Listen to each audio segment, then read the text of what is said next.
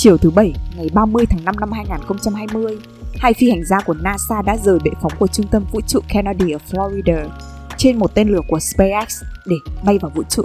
Elon Musk, sau 18 năm ấp ủ và theo đuổi dự án của mình, đã có những giây phút hạnh phúc và mãn nguyện.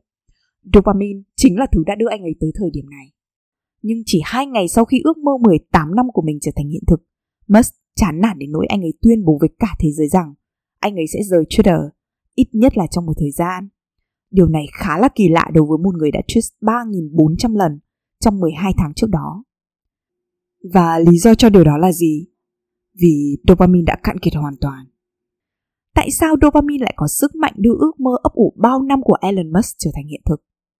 Vì dopamine được tiết ra trên con đường chúng ta đi tới mục tiêu, khiến chúng ta cảm thấy có động lực, tạo ra cảm giác phấn khích, kích thích chúng ta hành động, cho chúng ta sự tự tin và quyết tâm khi đối mặt với nỗi sợ hãi và sự thử thách để đạt được điều mà chúng ta muốn.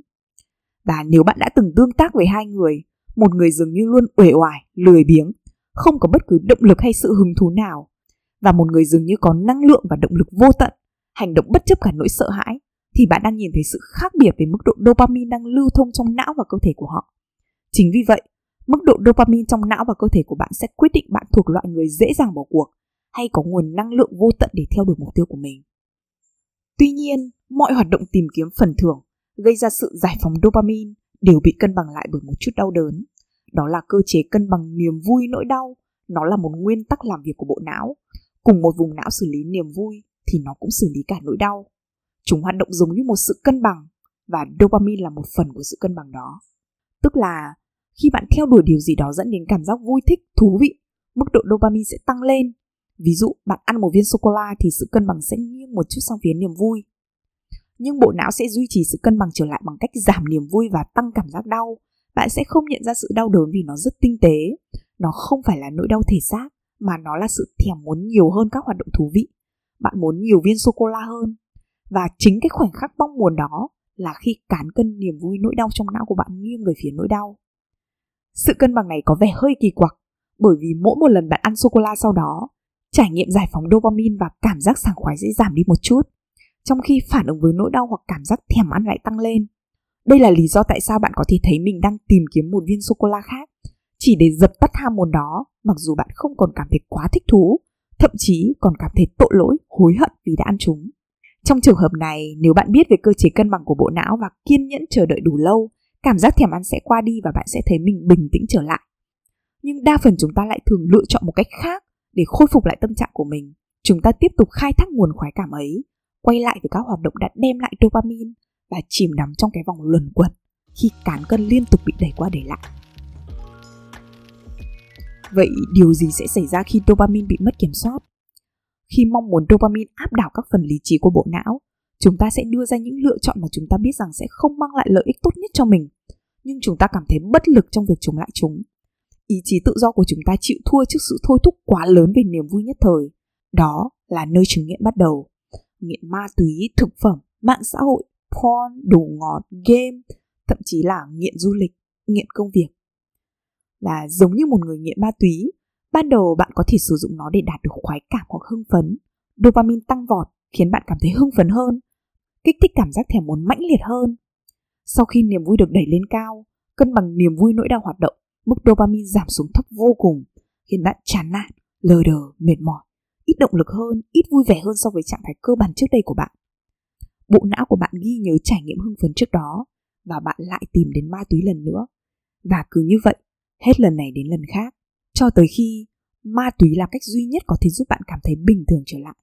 Bạn mất hứng thú với tất cả các hoạt động khác và như giáo sư Andrew Huberman có nói, nghiện là sự thu hẹp dần dần những thứ mang lại cho bạn niềm vui. Nhưng khi bạn tiêu thụ nhiều ma túy hơn, não của bạn bắt đầu quen với cảm giác đó và hình thành sức đề kháng. Các nhà khoa học đã làm một thí nghiệm, đó là họ đã tiêm cho những người sử dụng cocaine lâu năm một chất kích thích tương tự như cocaine. Và kết quả là những người nghiện này tiết ra lượng dopamine ít hơn 80% so với những người khỏe mạnh được tiêm cùng loại thuốc đó và lượng dopamine do những người nghiện này tiết ra chỉ tương đương với lượng dopamine mà các nhà khoa học đo được khi họ tiêm giả dược, tức là một chất không có hoạt tính gì cả, chẳng hạn như là nước muối. Cuối cùng, bạn sẽ ngừng giải phóng dopamine khi sử dụng các chất gây nghiện và não của bạn sẽ mất dần khả năng cảm nhận sự hưng phấn khi sử dụng các chất gây nghiện. Tức là bạn cần tiếp tục sử dụng các chất gây nghiện, không phải để cảm thấy thích thú mà chỉ để cảm thấy bình thường. Đây là lý do tại sao ngay cả khi một người nghiện sử dụng quá nhiều chất gây nghiện đến mức không còn cảm thấy hưng phấn nữa, anh ta vẫn tiếp tục sử dụng chúng. Và đây thường là khi một người nghiện rơi vào trạng thái trầm cảm sâu sắc và không có động lực để làm bất cứ điều gì trong cuộc sống. Niềm vui không được tự do vì nó kéo theo nỗi đau. Bạn có thể thay thế ma túy bằng bất cứ điều gì trong xã hội ngày nay của chúng ta thì quy trình trên đều đúng. Hầu như tất cả chúng ta ngày nay đều bị dính vào một loại ma túy kỹ thuật số nào đó. Đa số các loại ma túy này liên quan đến việc sử dụng điện thoại thông minh. Chiếc điện thoại của chúng ta ngày nay không khác gì những kim tiêm trích ma túy của thời đại trước. Vì vậy, bạn phải thận trọng với các hoạt động dẫn đến sự gia tăng lớn của dopamine. Nếu những hoạt động như vậy được lặp đi lặp lại trong một thời gian dài, sẽ trở thành thứ mà bạn khao khát hết lần này đến lần khác. Chúng sẽ phá vỡ sự cân bằng và dẫn bạn đến sự nghiện ngập. Và nếu bạn muốn đọc nhiều hơn những câu chuyện xoay quanh chứng nghiện ngập này, bạn có thể tìm đọc quyển sách Dopamine Nation của tiến sĩ Anna Lembke đã được dịch sang tiếng Việt. Bà là một bác sĩ tâm thần, giám đốc tại phòng khám chuẩn đoán nghiện ngập của trường đại học Stanford.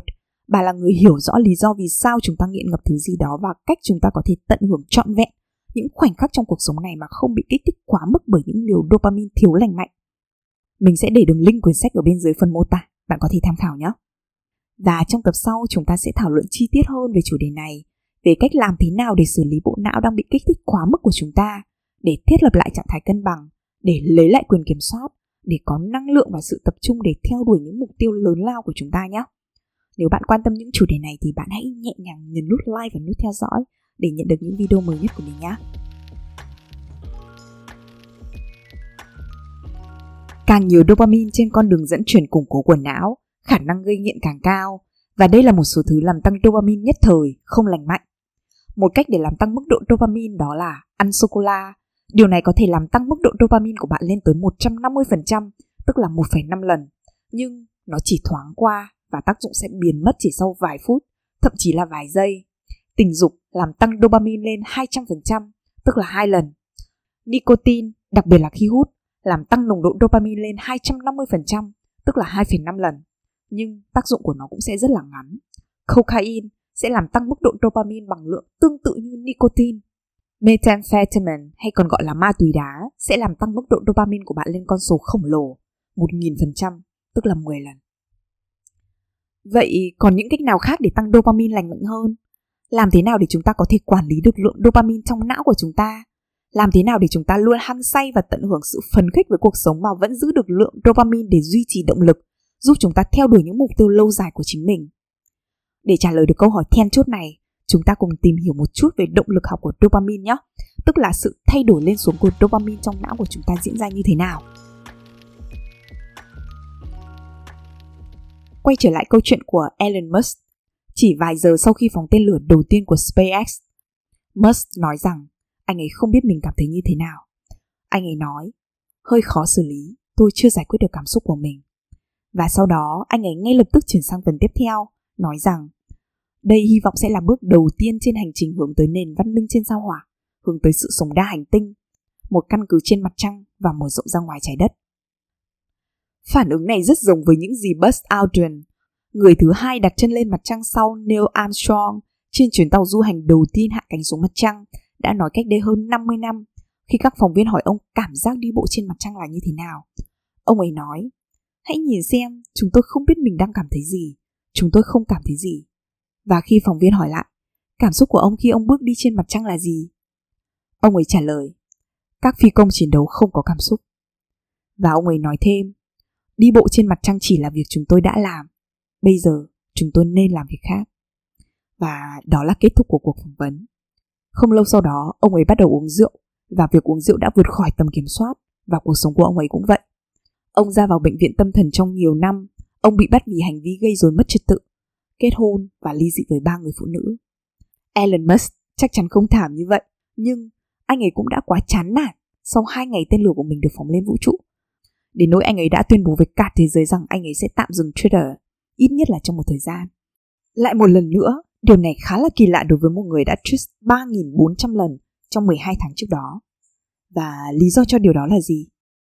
là vì dopamine không còn hoạt động trong hiện tại, nó đã cạn kiệt hoàn toàn.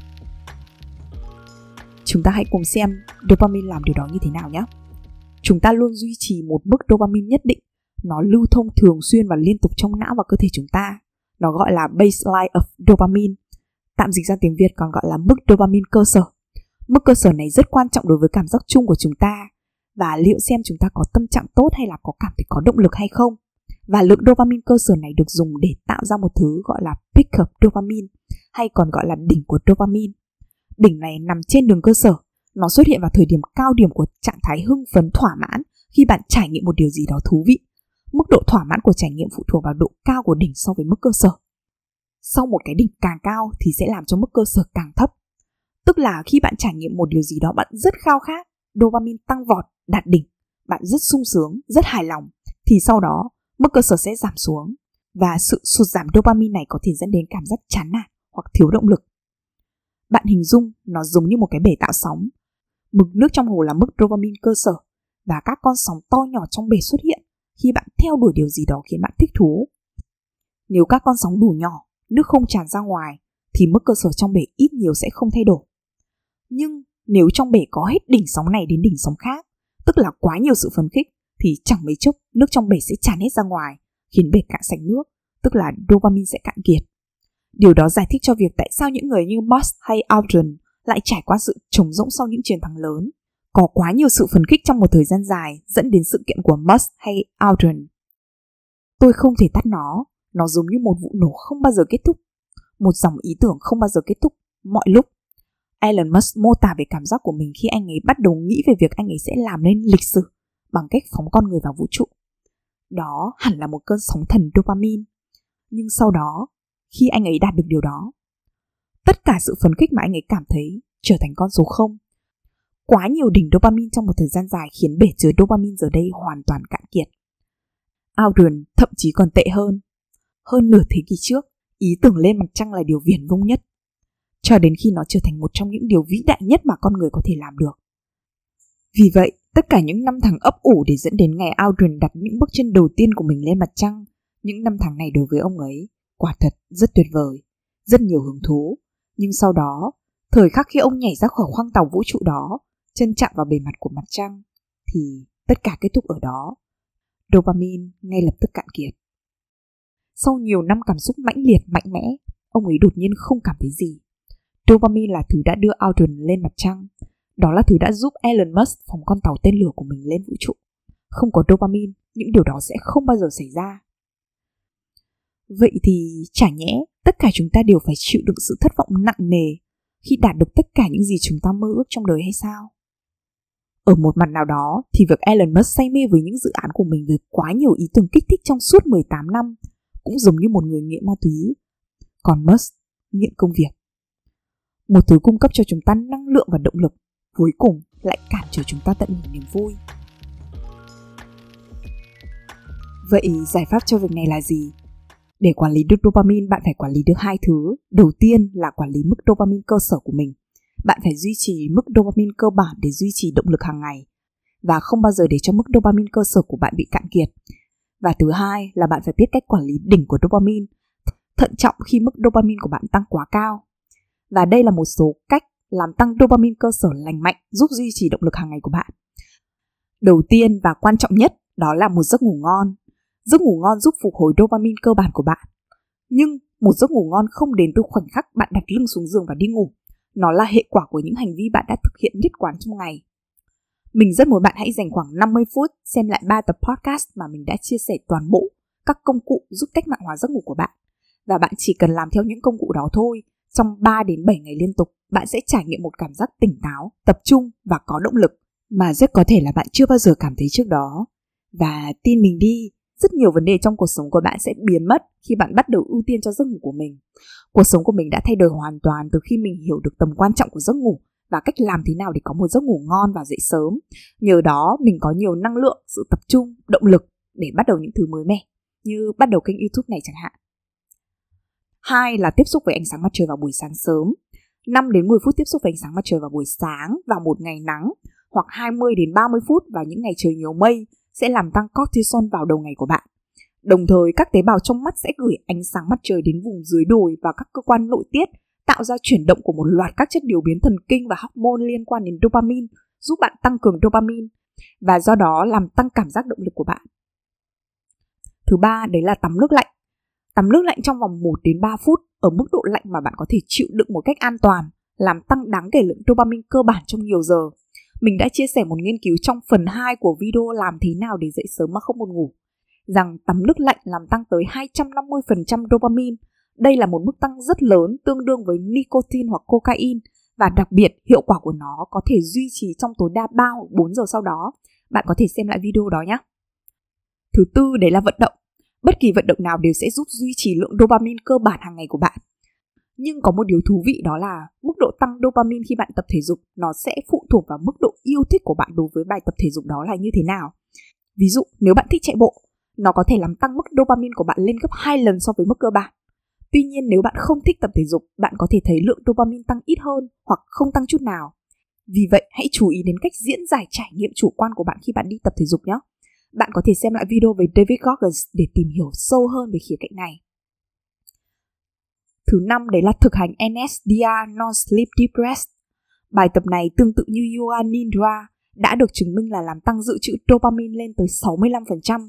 Bạn có thể xem lại hướng dẫn này trong phần 2 của chuỗi video làm thế nào để dậy sớm mà không buồn ngủ mà mình đã làm nhé. Thứ sáu đấy là tránh xem đèn sáng trong khoảng thời gian từ 10 giờ tối đến 4 giờ sáng. Ánh sáng trong khoảng thời gian này nó làm giảm đáng kể lượng dopamine lưu thông ở trong hệ thống của bạn. Nếu bạn phải xem ánh sáng vào những thời điểm này, hãy để nó thật là mờ. Bạn hãy xem lại hướng dẫn sử dụng ánh sáng trong phần 3 của chuỗi video làm thế nào để dậy sớm mà không buồn ngủ để hiểu rõ hơn về khía cạnh này. Thứ bảy đó là sử dụng caffeine. Cà phê là một thứ rất thú vị, nó vừa làm tăng nhẹ dopamine, vừa làm tăng mật độ của các thụ thể dopamine. Điều này cho phép bạn trải nghiệm nhiều tác dụng của dopamine hơn, nhưng mà bạn hãy chú ý là đừng uống cà phê quá là gần giấc ngủ nhé. Thứ 8 đó là dinh dưỡng. Bạn có thể ăn những thực phẩm giàu tyrosine bởi vì tyrosine nó là một axit amin dùng để sản xuất dopamine. Nó có trong các loại thịt đỏ, các loại hạt hoặc là phô mai cứng lên men. Đó là một số hành vi hàng ngày bạn có thể thực hiện để duy trì mức dopamine cơ bản của mình. Khía cạnh thứ hai bạn cần quản lý đó là quản lý đỉnh của dopamine. Nếu bạn liên tục tham gia vào các suy nghĩ, các hành vi kích thích dẫn đến mức độ dopamine tăng cao thì hệ thống dopamine của bạn cuối cùng sẽ sụp đổ. Nhưng những đỉnh cao dopamine này lại rất quan trọng đối với sức khỏe và trải nghiệm cuộc sống của chúng ta. Vậy làm thế nào để chúng ta có thể đạt được những đỉnh cao dopamine này mà không đánh mất đường cơ sở của mình? Chìa khóa nằm ở việc giải phóng dopamine không liên tục. Đôi khi không có dopamine, đôi khi có một chút, đôi khi bạn có thể giải phóng rất nhiều. Trong tập trước về dopamine, bạn đã biết hai công cụ tuyệt vời để tăng dopamine lành mạnh đó là một, sử dụng phần thưởng ngẫu nhiên, ăn mừng chiến thắng nhưng không ăn mừng mọi chiến thắng, liên kết chiến thắng với chính quá trình nỗ lực chứ không phải đạt được phần thưởng cuối cùng. Và thứ hai đó là sau mỗi một cột mốc của mình, hãy nói với bản thân bạn rằng bạn đang đi đúng hướng và đang tiến bộ. Bạn sẽ tiếp tục hướng tới mục tiêu của mình. Đây là một tác nhân kích thích rất lớn giải phóng dopamine và quan trọng, nó nằm trong tầm tay của chúng ta. Bạn hãy xem lại hai video trước về dopamine để hiểu rõ hơn về hai công cụ này nhé. Và ngày hôm nay mình sẽ nói về công cụ số 3 giúp bạn kiểm soát đỉnh dopamine của mình. Đó là đừng xếp chồng quá nhiều lớp hành động kích hoạt giải phóng dopamine. Khi bạn tạo ra quá nhiều nguồn dopamine cùng một lúc, ví dụ trước khi bạn đi đá bóng với bạn bè bạn uống một lon nước tăng lực, sau khi đi đá bóng xong bạn đi uống bia giao lưu kết nối, nó có thể làm tăng dopamine và năng lượng của bạn và thúc đẩy bạn làm những việc khó hướng tới mục tiêu nhưng việc xếp chồng tất cả các nguồn kích hoạt dopamine này cuối cùng nó sẽ làm suy yếu động lực dài hạn của bạn. Vì vậy, bạn không nên kết hợp nhiều niềm vui lại với nhau để tối đa hóa lượng dopamine từ một trải nghiệm. Nếu bạn không thích tập thể dục, nhưng bạn thúc đẩy bản thân mình đi tập thể dục bằng cách vừa tập vừa nghe những bản nhạc bạn yêu thích trong khi tập, thì bạn đang ra điều kiện cho bộ não của mình để đi tập thể dục. Vì vậy, đôi khi chỉ cần tập thể dục mà không cần nguồn dopamine ngoại sinh nào cả. Bạn có thể tung một đồng xu, nếu mà sấp, bạn có thể nghe nhạc trong lúc tập. Ngược lại, không có âm nhạc gì trong lúc tập thể dục cả. Chúng ta hãy nhớ rằng niềm vui có hai mặt, đó là niềm vui trong việc theo đuổi và niềm vui trong những gì bạn đã có. Rất nhiều người trong chúng ta đã mắc sai lầm khi tiếp tục theo đuổi các hoạt động giải phóng dopamine và nghĩ rằng nó sẽ mang lại cho chúng ta những đỉnh cao đó một lần nữa. Nhưng thực tế, nó không chỉ không mang lại cho chúng ta những đỉnh cao mà mức cơ sở của chúng ta sẽ ngày càng thấp hơn vì chúng ta ngày càng cạn kiệt dopamine. Và như ở trong tập trước, bạn đã biết Dopamine chỉ là một trong rất nhiều hóa chất bên trong bộ não của chúng ta. Nó là thứ duy nhất khiến bạn tập trung vào tương lai. Nó là phân tử của dự đoán nhưng nó không phải là phân tử của niềm vui và hạnh phúc. Để tận hưởng những gì bạn đang có, bạn phải tập trung vào hiện tại với các phân tử here and now, ở đây và bây giờ. Chúng là serotonin, oxytocin, endorphin, endocannabinoid. Khi các phân tử here and now chiếm ưu thế, dopamine sẽ bị ức chế. Đó là bởi vì dopamine vẽ ra một bức tranh trong tâm trí của chúng ta về một tương lai màu hồng để thúc đẩy chúng ta làm việc chăm chỉ để biến nó thành hiện thực. Sự không hài lòng với tình trạng hiện tại là một phần quan trọng trong việc mang lại sự thay đổi cho cuộc sống của chúng ta. Mặt khác, hạnh phúc nội tại là sự hài lòng sâu sắc với hiện tại. Mặc dù các mạch dopamine và các mạch here and now có thể hoạt động cùng nhau, nhưng trong hầu hết các trường hợp, chúng chống lại nhau. Khi các mạch here and now được kích hoạt, chúng ta được thôi thúc trải nghiệm thế giới thực xung quanh mình và chất dopamine bị ức chế. Vậy làm thế nào để tận hưởng hiện tại với các phân tử here and now? Một là bạn cảm thấy được kết nối sâu sắc với người khác. Hai là trân trọng và cảm thấy biết ơn về những gì bạn đang có trong thời điểm hiện tại. Nếu Elon Musk có thể tự nhủ rằng tôi rất biết ơn vì đã làm được điều này trong cuộc đời mình, thì điều đó có thể mang lại cho anh ấy niềm vui lâu dài hơn. Vậy, điều gì đã ngăn cản anh ấy làm những điều đơn giản, giúp anh ấy cảm thấy tuyệt vời về những thành tựu đáng kinh ngạc mà anh ấy vừa đạt được? Và điều gì đã ngăn cản Aldrin ăn mừng bước đi trên mặt trăng của ông ấy? Câu trả lời cho cả hai là dopamine. Cả hai người đàn ông này đều được thúc đẩy bởi một bộ não với một tấn dopamine với rất nhiều ý tưởng, nhưng lại không có quá nhiều hóa chất here and now. Dopamine vốn là một phân tử của dự đoán tương lai, nó chiến đấu chống lại toàn bộ hệ thống hiện tại. Bạn có càng nhiều dopamine, bạn càng khó đạt được các hóa chất ở đây và bây giờ, mang lại cho bạn niềm vui và sự hài lòng trong hiện tại. Nhưng nó không phải là không thể. Nếu bạn là một người có động lực cao, siêu tham vọng, bạn có thể có một lượng lớn dopamine. Và để cân bằng nó với niềm vui ở đây và bây giờ, bạn sẽ cần một chút nỗ lực. Nhưng bạn có thể làm điều đó. Tất cả những gì bạn cần là đưa ra một lựa chọn có ý thức để chú ý đến mọi thứ trong thời điểm hiện tại. Bắt đầu bằng cách cảm nhận bàn chân của bạn tiếp xúc với mặt đất. Hiện tại sẽ tắt công tắc của hệ thống dopamine và kích hoạt công tắc của hệ thống here and now ở đây và bây giờ. Sau đó, hãy nhìn vào tất cả những người trong cuộc sống của bạn và cảm thấy được kết nối với họ. Đứng bên ngoài, cảm nhận làn gió mát và ánh nắng trên làn da của bạn và cảm thấy biết ơn. Hãy cảm thấy biết ơn về tất cả những gì bạn có trong cuộc sống, cả những điều lớn lao và cả những điều nhỏ nhặt. Tận hưởng mọi thứ trong khoảnh khắc này, thấy mọi thứ xung quanh bạn thật đẹp và trân trọng tất cả những gì bạn có. Bạn càng làm những điều này, bạn càng có thể tận hưởng thành quả lao động của chính mình. Bạn sẽ cảm nhận được niềm vui và sự mãn nguyện thực sự. Và khi mọi người hỏi bạn cảm thấy như thế nào khi đi bộ trên mặt trăng, hoặc khi nhìn tên lửa của bạn được phóng lên vũ trụ, bạn có thể nói, cảm giác đó thật tuyệt vời. Một cuộc sống tốt đẹp cần có sự cân bằng giữa dopamine và here and now. Dĩ nhiên, quá nhiều dopamine có thể dẫn đến nghiện ngập năng suất trong khi quá nhiều here and now có thể dẫn đến sự lười biếng vui vẻ. Cả hai kiểu người này đều không sống một cuộc sống thực sự hạnh phúc. Để sống một cuộc sống tốt đẹp, chúng ta cần đưa chúng ta trở lại trạng thái cân bằng. Hạnh phúc nằm ở giới hạn. Chúng ta sẽ hạnh phúc hơn khi ăn uống, làm việc, xem TV hay giao tiếp xã hội nếu chúng ta chú ý hơn đến những gì mà chúng ta đang làm. Còn về bản thân mình, mình đã học được thêm một điều rất xúc động khi mà mình tìm hiểu về dopamine. Đó là mình hiểu hơn tầm quan trọng của việc đạt được sự cân bằng giữa con người tương lai và con người hiện tại của mình. Nếu không, dopamine, thứ khiến mình thành công cũng có thể là lý do khiến mình không hạnh phúc. Vì phần lớn cuộc đời mình đã tin rằng thành công sẽ đảm bảo hạnh phúc. Một trong những phần thưởng lớn nhất đối với mình trong quá trình tìm hiểu về dopamine, đó là một hiểu biết sâu sắc hơn về tầm quan trọng của sự cân bằng. Và nếu bạn thích những video này, hãy giúp mình nhẹ nhàng ấn nút like và nút theo dõi. Điều này giúp thuật toán của YouTube thấy rằng video của mình là hữu ích để đưa nội dung của mình đến với nhiều người hơn. Mình là Tina và In the World Podcast là nơi chúng ta cùng nhau khám phá các công cụ dựa trên khoa học để từng bước xoay chuyển và làm chủ cuộc sống của chính mình. Nếu bạn thấy mình đã bỏ lỡ điều gì hoặc bạn có câu hỏi, bình luận, góp ý nào, hãy cho mình biết ở bên dưới comment để mình có thể cải thiện nội dung trong những số tiếp theo. Mình rất là biết ơn vì điều đó. Và cảm ơn bạn vì đã xem đến tận đây. Hy vọng rằng video này sẽ có ích cho bạn. Còn bây giờ, xin chào và hẹn gặp lại.